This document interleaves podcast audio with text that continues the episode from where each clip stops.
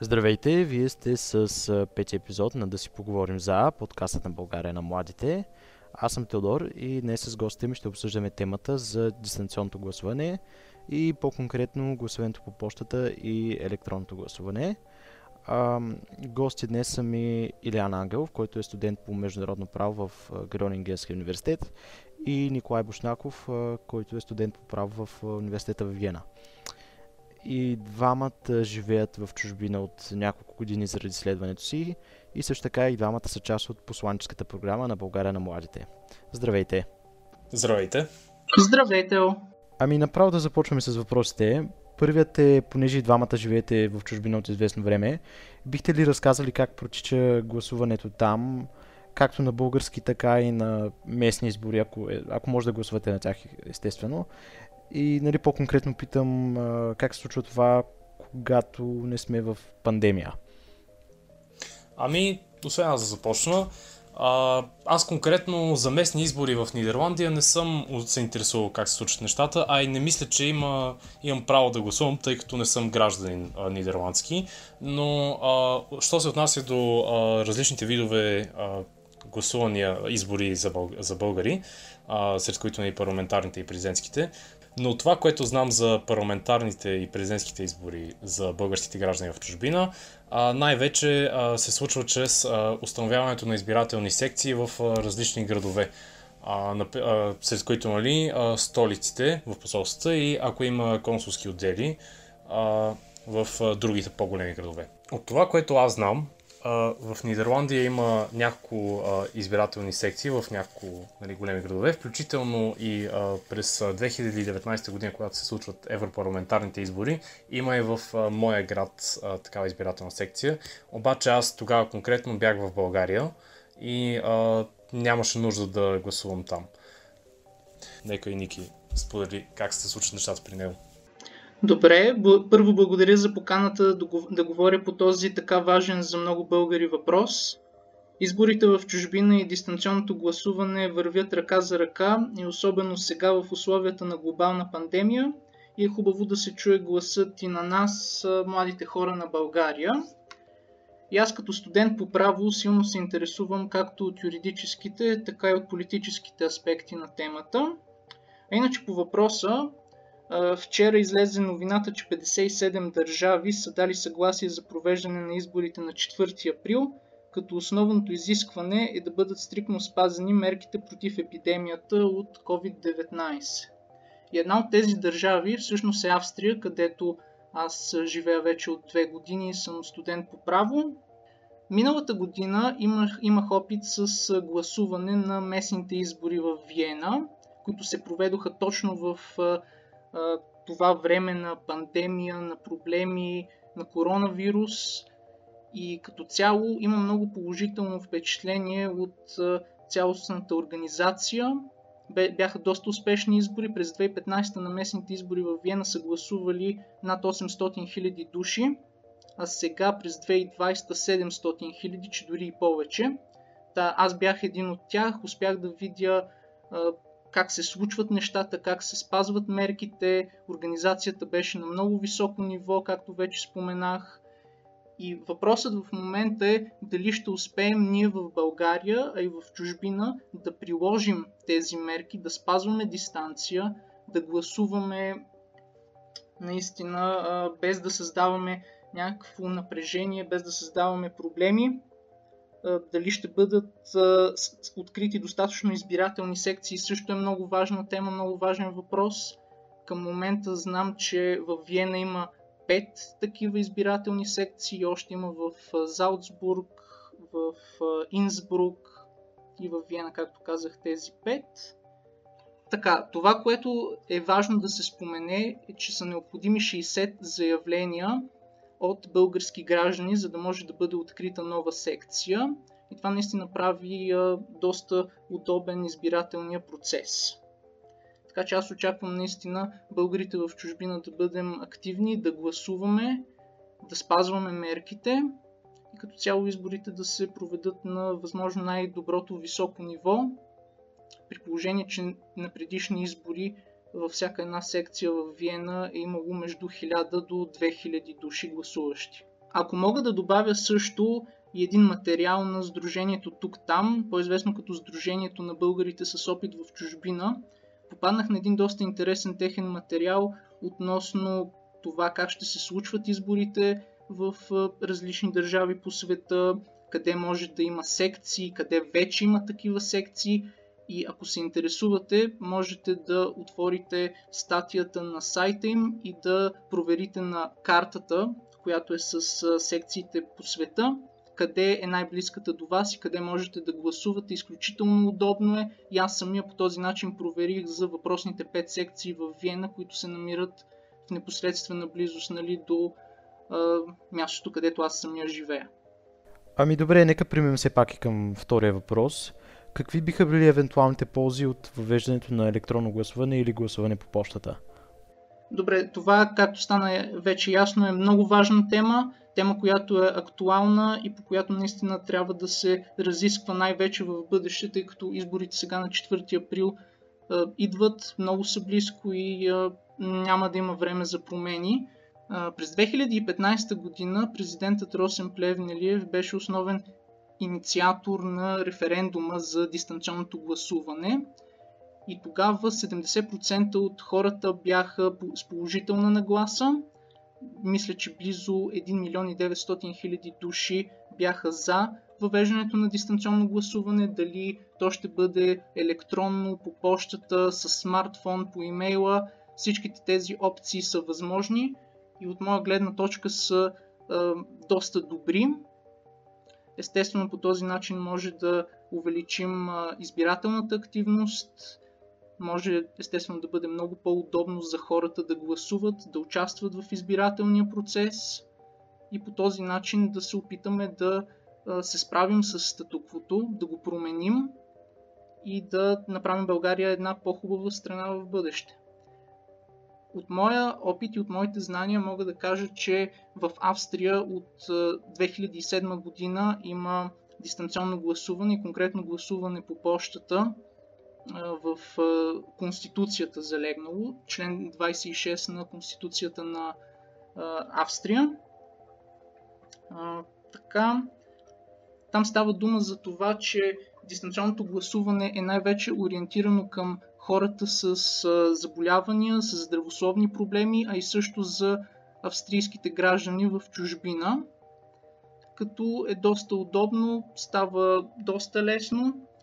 Между датата на насрочването на изборите имате време до два дена преди самите избори да подадете заявление за въпросната изборна карта, която се получава. Хората получават въпросната изборна карта, могат посредством нея да получат и бюлетина и после изпращат своите гласове доста лесно, доста удобно и без да ходят до избирателната секция. И особено сега в условията на пандемия това е отрешаващо значение да можем да повишим избирателната активност.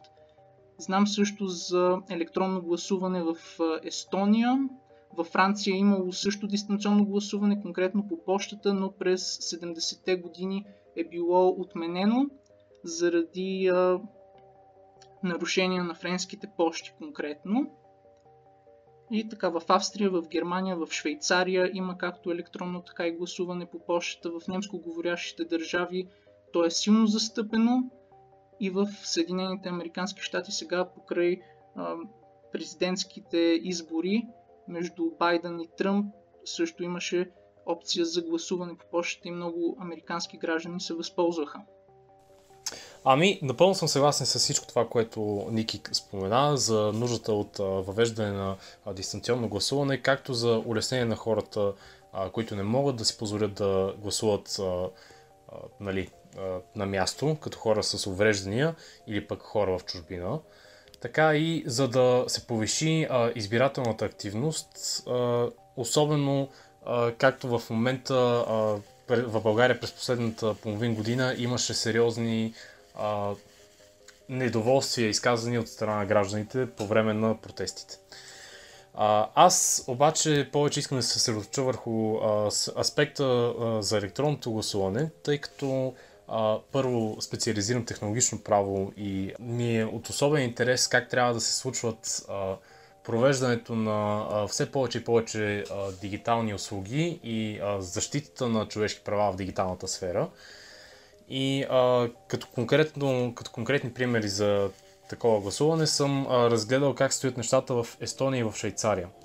А, като естествено а, се споменават най-различни а, ползи от съществуването на електронно гласуване, като а, ускоряване в а, преброяването на гласовете, а, намаляване на, а, в цената, която трябва да се а, изплаща за а, физически присъстващи хора за преброяване а, по ръчен начин, а, както и за нали, възможност за тези, които нямат а, възможността да гласуват на място, да гласуват от разстояние.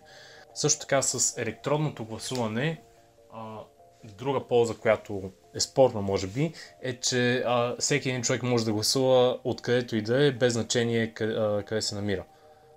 Не бива да забравяме, че много български граждани ще бъдат в карантина.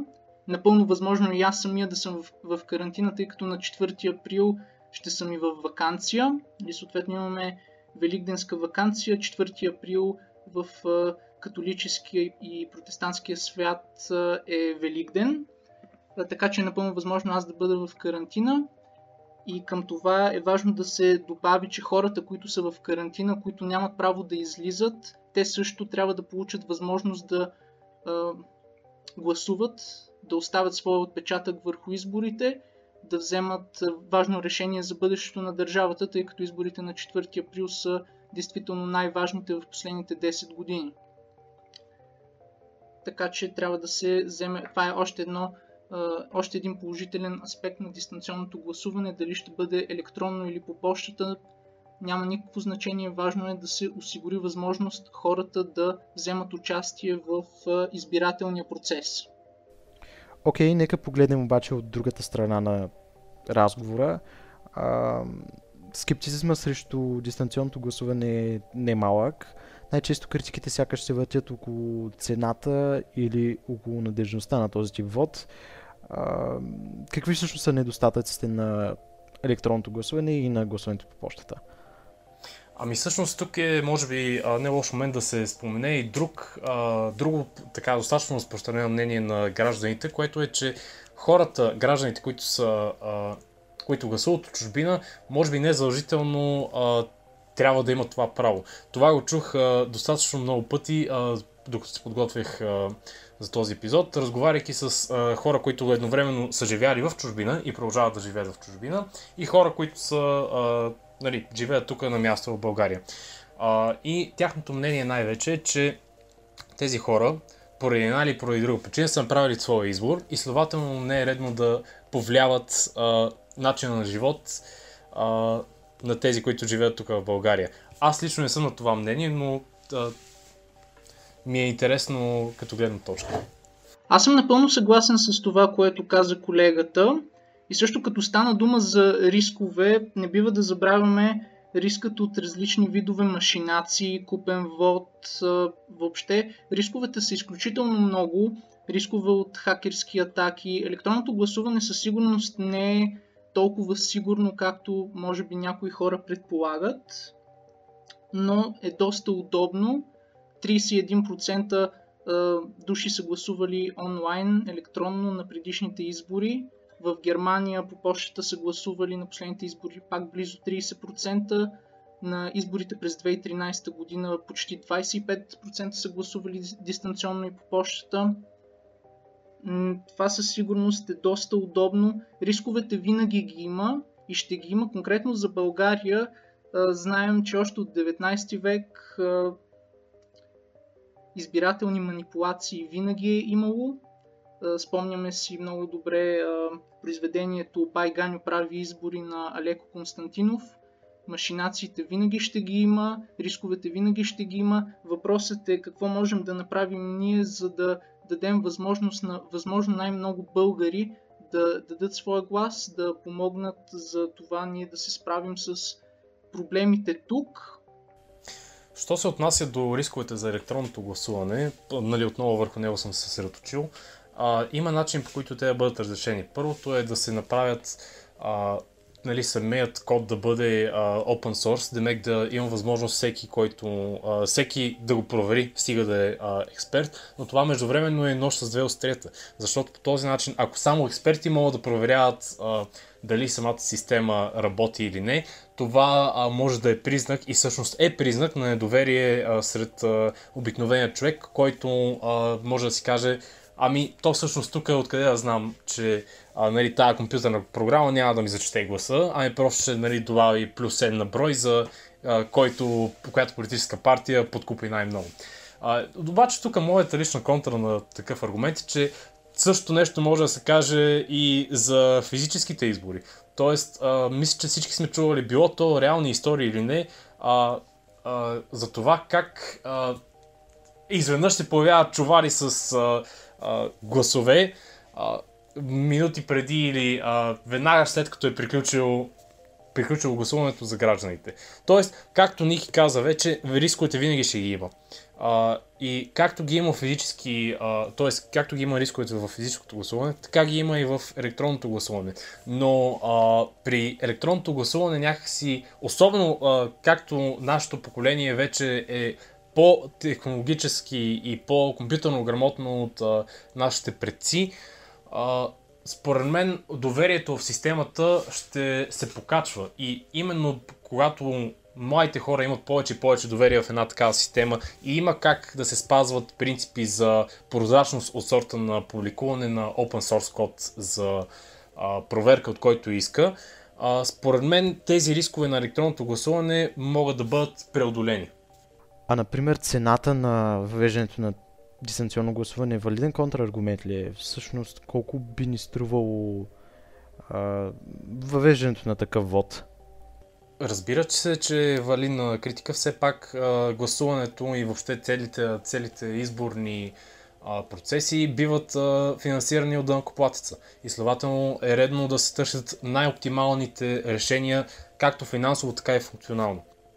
А, Разбира се, че може да а, се направи по скъп начин електронното гласуване, от сорта на закупуване на редица компютри а, или пък а, гласуващи машини, както е направено в... А, както всъщност се случи и в Съединените щати, но пак става въпрос за гласуване на физическо място. Докато може да се направи по начин, по който да е максимално а, ефтин и т.е. с а, изминаване на времето и с а, лека по лека вървене към дигитализация на всички държавни услуги като цяло, а, със сигурност може да, както вече се е случило в Естония почти напълно, ако не и напълно, а, със сигурност може да се въведе система, в която хората просто гласуват от техните лични устройства. А, в държави като Швейцария, начин по който са се провеждали а, такива електронни гласувания а, дистанционни, е, че се изпраща по почтата уникален код, идентификационен, с който се въвежда при гласуване. И след това с този код, който е изпратен по почтата, можеш да гласуваш. Обаче тук нали, хората ще кажат, да, обаче тук не се ли губи един от основните принципи на гласуването, който е, че трябва гласовете да са анонимни. При което нали, отговорът е, че има как да се въведе а, анонимизация на събраните гласове. Било то чрез а, използване на алгоритми за разбъркване на гласовете, така да се каже, най-образно казано. Било то а, чрез а, запазване на данните за влизане в системата и данните за подаване глас на различни места, има начин да се постигне това анонимизиране. Тоест, накратко, може да се направи скъпо, но може да се направи и ефтино. Тоест, интернет пространството е достатъчно а, под атака от всякакви м, злонамерени хакери, колкото и бумърски да звучи този термин. А, но има толкова добре разработени стандарти от сорта на SSL а, и от сорта на HTTPS, които а, подсигуряват сигурна връзка между а, крайният а, нали, клиент, т.е. примерно между мен и някой сайт като Google. Тоест, има, направено е, измислено е така, че по сигурен начин да се свързвам и всичката информация, която е предадена, да е предадена а, по криптиран канал. И не виждам защо това нещо също не може да бъде въведено в едно електронно гласуване. Само една друга вметка за цената. А, трябва да се има предвид, че а, особено за нашите съграждани, които гласуват а, в а, чужбина, след това число аз и Ники. А, всъщност а, за българския накопатец, т.е. българският накопатец дава наистина доста пари за да се подсигури едно гласуване. От изпращането на куриер до дадено посолство и до дадени места, до а, нали, отпечатването на да, от издаването на изборните бюлетини до а, провеждането нали, на физическите избори и обратно до а, нали, транспортирането на тези бюлетини а, до България. Това са упражнения, така да ги наречем, които струват а, хиляди лева на българския накоплатец, които ако се въведе а, адекватно електронно или дистанционно гласуване, със сигурност може да а, бъдат спестени пари в това отношение. Ники, ти имаш нещо да добавиш по това или? Ами, това, което искам да кажа е, че всъщност, ако Илиан е експерта по електронното гласуване, аз лично повече съм се интересувал от гласуването по почтата и рисковете, които се крият там. Интересно за мен са различни трикове, които се използват през годините, които вече са забранени в Австрия с закон. Именно така наречения тактически вод. При гласуване по почтата много разпространен риск е да се гласува по почтата след обявяване на първоначалните резултати и в последствие при приемане на гласа въпрос, въпросният глас може да изиграе решаваща роля за бъдещия парламент, за бъдещето правителство. И това със сигурност е много сериозен риск и в България трябва да се помисли доста в бъдеще конкретно как точно бихме направили както електронното гласуване, така и гласуването по почтата. Дистанционното гласуване е много сложна тема, тема, която им, има нужда от много сериозни дебати и разговори и не е нещо, което можем да направим за една или две седмици. А, само извинявай, би ли казал каква конкретно е мярката в Австрия, която предотвратява това така наречено тактическо гласуване. Например, по-рано трябва да се пусне гласа по почтата или? Да, всъщност гласуването трябва да стане до 5 часа. До 5 часа на изборния ден. Съответно, когато се обявят резултатите в 7 или в 8 часа, е необходимо вота вече да е пристигнал, т.е. гласа да е пристигнал до избирателната секция и да няма възможност за бъдещи измами. И така, всъщност това, което се случва после в избирателната секция е, че гласовете, които се получават по почтата, се раз, разбъркват, се разбъркват, за да може да се запази ам, всеки един гласопо, гласоподавател анонимен. И това е ключово. Още веднъж. Добре, ти по-рано спомена всъщност, че това е една доста голяма тема, която изисква немалко дебати с оглед на това, нека се пренесе малко в българския контекст на темата. При няколко седмици президента всъщност започна консултации за това как ще се проведат едните парламентарни избори и основен елемент тези консултации беше точно въвеждането на дистанционно гласуване. Сега там споровете по-скоро бяха от гледна точка на това, че може би до изборите няма достатъчно време за да се въведе подобно нещо. А, вие как мислите? Имаше ли го това време или наистина е било по-добре да се изчака, когато да се изчака време, когато а, всъщност тези дебати, които са нужни, ще могат да се развият на спокойствие, така да се каже. Ами тук вече навлизаме в а, така политически аспект на а, тази тема. До сега беше така по-скоро най-вече чисто техническия как трябва да се случи. Според мен, а, смисъл, ако си спомняте достатъчно добре, а, мисля, че още от преди една или две години а, се започна а, такъв проект а, пилотен на Централна избирателна комисия с цел да се види експериментално как трябва да се случват а, такива дистанци... а, тези дистанционни избори. А, като включително мисля, че според тяхната пътна карта трябваше да се случат а, тази година, т.е. на тези избори. Но очевидно няма да се случат. И тук вече, както казах, нали, както започнах а, разговора, а, стигаме до въпроса за политическата воля. Истината е, че просто нашите политици нямат тази воля, или със сигурност не демонстрират наличието на такава воля, чрез своите действия, за промяна на статуквото. Защото със сигурност можеше още март или април или май месец дори, когато миналата година, когато се знаеш, че коронавирусът ще повлияе много драстично нашия начин на живот, да се помисли за как ще се случат тези избори. Можеше дори по време на летните протести отново да се повдигне тази тема. Тя мисля, че даже беше повдигната от различни хора и журналистически източници. Защото очевидно се знаеше, че идват избори след по-малко от половин година. Според мен в рамките на една половин година би могло да се въведе поне експериментално а, това а, гласуване, което бе обещано от пътната карта на а, Централната избирателна комисия, но не се въведоха тези неща. И се получи а, нещо от сорта на а, че политическия елит и политическите сили си направиха глушки за желанието на народа. Защо? Само те си знаят. Без да коментирам повече върху неща, за които не мога да гадая. Темата е поставена на масата още през 2015 година с референдума на Росен Плевнелиев. Когато 70% от гласуващите са за дистанционно гласуване, въпросът трябва да се разгледа сериозно от управляващите. Още през 2018 година те бяха на мнение, че е рано, а сега през 2021 година, само два месеца преди изборите на 4 април, те казват, че вече е късно. Истината е, че статуквото се запазва, политическите партии нямат интерес от електронно гласуване, нямат интерес от гласуване по почтата и естествено се опитват да ограничат гласоподавателите от чужбина. Само един допълнителен въпрос. А, поне сега е ясно, април месец парламентарни избори, обаче по-късно на есен идват президентски.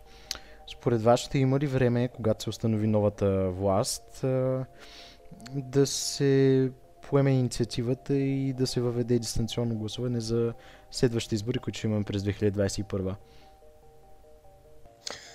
Според мен, ако има волята, всичко е възможно. Въпросът е да политическите, политически елити и българските представители в парламента да се съберат и да се обединят. Тоест, както но дори можем да видим какво се случва по време на карантината и покрай COVID. В смисъл, има толкова различни моменти, които на обикновен български граждани може да изглеждат като тотална дезорганизация и хаотично и липса на мисъл. А, та, според мен има техническо време, има как да се направи това нещо, но очевидно няма политическата воля. Това е краткият ми коментар. Да, от моя гледна точка трябва да имаме предвид, че в следващия парламент е много вероятно да влезе голям брой партии, партии с различни позиции, партии, които няма как да бъдат единни. Аз дори ням, нямам очакванията, че ще се състави и правителство и е напълно вероятно да има дори нови избори за парламент за Народно събрание, което ще бъде наистина жалко, но поне според мен такава ще бъде реалността. Статуквото е такова, партиите са такива. Промените ще дойдат от нови партии, от партии с млади хора, млади експерти. А иначе, дали технологично ще стигне времето, според мен да, би могло, но само ако партиите бъдат единни, ако успеят да изградят достатъчно добър план за действие, ако имаме достатъчно добра организация, абсолютно всичко е възможно и за президентските избори могат да се случат нещата, но така както са нещата в момента, много трудно може да имаме промени, много трудно може да въведем дистанционното гласуване сега. Тоест извода е, че понеже има други предизвикателства на дневен ред, тази година най-вероятно няма да видим дистанционно гласуване. Не мисля, че е конкретно дори за другите предизвикателства, извинявам се, че ви прекъсвам, но не мисля, че е конкретно дори за другите предизвикателства, ми най-вече листа на политическа воля. Това е моето мнение. Аз очаквам, да, аз очаквам те да имат трудности да сформират правителство, а пък за дистанционно гласуване само можем да си мечтаем. Хм, леко песимистичен край дадохме на този епизод. А, все пак благодаря много за вашето гостуване. А пък към слушателите, ако този епизод ви е харесал и искате да видите и чуете още от България на младите, а, може да намерите някои от нашите социални мрежи Facebook, LinkedIn, Instagram А, вече сме в YouTube и Spotify, както казвам последните няколко епизода. И естествено може да намерите и на нашия сайт българанамладите.com.